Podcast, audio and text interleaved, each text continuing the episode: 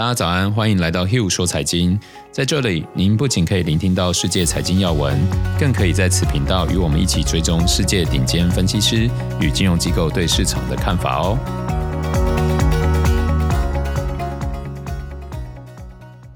大家早安，我是 Hugh，今天是三月五号，星期五。好，最近股市都出现蛮显著的回调。可能有些投资人会开始考虑趁机调整布局，其实部分专业机构也有类似的看法。瑞银的最新报告就指出，中国的资产吸引力与日俱增，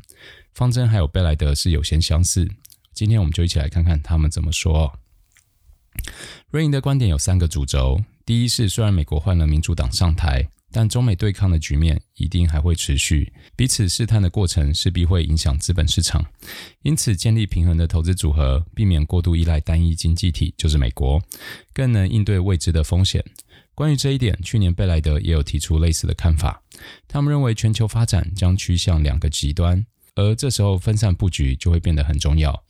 说到建立分散的投资组合，有听我们频道的就知道，那是我们一直在传述的理念哦。所以对于这样的看法，我非常的认同。但如果问我的话，我可能还会把印度加进来。呃，新兴市场中，我会建议的像中国、印度还有巴西，我会偏向的比重会是四成、四成，然后两成哦。能研究产业还有个股当然不错。那假如说你没有时间去分析的话，或者是不熟悉股性，也没有关系，就直接用代表该国股票指数的 ETF 代替即可哦。那在买 ETF 的时候，其实会还是可以简单做一下功课啦。第一个就是，呃，去看一下 Google 一下，或者是看你的这个券商里面它的成分股是不是你喜欢的。比如说有的指数它可能科技股占的比较多，或呃有的可能传产或者是特定产业，或者是一些呃比较大的全资股。然后再来第二个要注意的就是你选的 ETF 它有没有汇率对冲。呃，假设是一个台股。海外的 ETF，然后是 follow 台湾指数的话，那你可以考虑是说它有没有做汇率对冲嘛？比如说像台股之之前涨，那假如它有汇率对冲的话，就意味着台币的涨幅它就不会算进来，因为它已经做了避险对冲掉了。假如不做汇率对冲，就是你不仅赚了股票，你也赚了汇率市场这样。那为什么要有汇率对冲？是因为有些市场，有些新兴市场是股市飙得很凶，但是汇率状况并不会如市场预期，所以这时候你可以用对冲去避掉一些汇率的风险，只专注在该国的股市。那我们再回来看中国，瑞银第二个观点，中国这次对抗疫情的代价，他认为相对比较小。所以认为中国政策上还保留了许多操作的空间，这让中国资产未来几年会有更高的报酬率。以股市为例，瑞银就预计回报率将接近十个 percent，这个数字甚至高于他们对美国的预期。接着来到他们第三个观点哦，则是他们认为中国市场已经越来越成熟了，随着限制逐步开放。中国股市内机构投资人的持仓占比已经超过五十个 percent 以上了，而债券市场每日的交易额更高达两百多亿美元，远高于历史数据。投资人大量参与的结果，让中国市场不再只是投资的一个选项，慢慢的有可能会朝向美国市场的规模来发展。关于这一点，我觉得就是还有点早，因为美国金融市场的稳定性啊、方便性还有流通性，在短期还有中期，我觉得还很难取代。不过，确实我们不能忽略中国股债市的发展性。对我来说，目前最有吸引力的是中国市场中特定的资源、技术还有服务类别是只有中国才有的，因为他们的垄断性跟独特性。我想也因为这样的特色，瑞银特别分析了增加或减少中国股票持仓对投资组合的影响。结论是，如果适当调高中国比重，不仅能提升报酬。也会因为其低相关性而降低了投资组合的波动，这样的降低波动对投资绩效长期一定是正面的。那最近因为殖利率飙升的关系，其实全球市场都有出现很严重的卖压。中国有一些呃高权值类股跟高估值类股，从这个二月以来，其实也出现蛮显著的修正了，有的都已经出现两三成的修正。然后这时候可能会有投资人问说：“哎，那 Hugh 这样是不是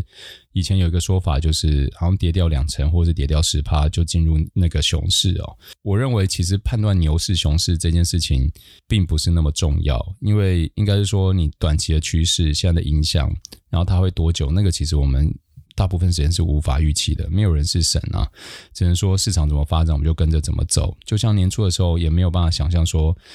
这个美国国债十年期殖利率会飙升这么快，昨天又回到一点五以上。那这时候瑞银他也发，昨天也发出一个报告，就是指出他预期到年底的时候，这个十年期国债殖利率从一点五它调高到一点九。那这这个数字其实就远高于我们之前帮大家整理，就是说各个机构法人对于十年期国债殖利率，然后会影响股市的重要临界值是一点六到一点八。但是因为当殖率调高，其实某一个层面就意味着说，政府对于景气是看好，那一定是经济数据越来越活络，所以很多投资人在这时候会进入一个两难，或者是。呃，思思想上的冲击就是，哎，明明数据很好，为什么这时候股市在修正？其实就是呃，资金成背后的成本，其实我们不知道到底每一个人的成本是多少哦，但是一定有的人成本是相对比较高的哦，所以当这个成本一影响的时候，他可能会马上做获利了结，做平仓，那这时候可能就会出现多杀多嘛，大家就是一个调一个，一个调一个，然后就变成一个短期的空头。那你说中长期，因为景气数据是好的。我们从历史回顾来看，只要美国政府升息，短期对市场都会出现显著的卖压，但是中长期就是变成一个大多头。所以可以期待的是说，假如现在这一波修正完，然后景气数据越来越好的时候，你在这一波的修正，其实是要好好的把这个部位再重新建立起来的。那再回到中国，因为中国就即将要面临全全国两会。那有什么重点是值得关注？我带大家看一下。首先是“十四五”更明确的那规划内容，令人期待。可预期的是，中国近年来致力于减少二氧化碳的排放，目标是二零三零年二氧化碳排放达到最高峰，接着开始一路降低到二零六零年，来达到中国的碳中和目标。我们看到高盛有统计，这个目标至少要花费一百兆人民币，这是一个非常可观的数字哦。当然，这数字大到已经有点虚无缥缈，但是我们就可以从这里面看到相关的产值有多么的巨大。这里面包含了像智能电网、新能源、电动车等等。从基础建设到能源，还有消费，都将有利可图。根据券商们的报告，其次着重的将是军工产业以及科技产业。我认为这两者是相对容易中受到中美对抗影响，可能一下会飙涨，或可能一下暴跌。哦，这个部分我就不再。赘述，当然有兴有兴趣的朋友还是可以关注这两个产业。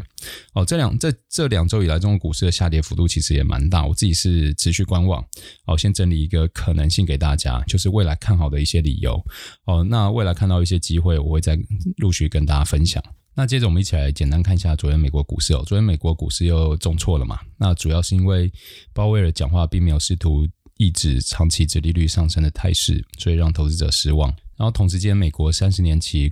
固定抵押贷款利率自七月份以来首次上升到三个 percent 以上哦，也让市场担心高的贷款成本将打断房地市场的融景。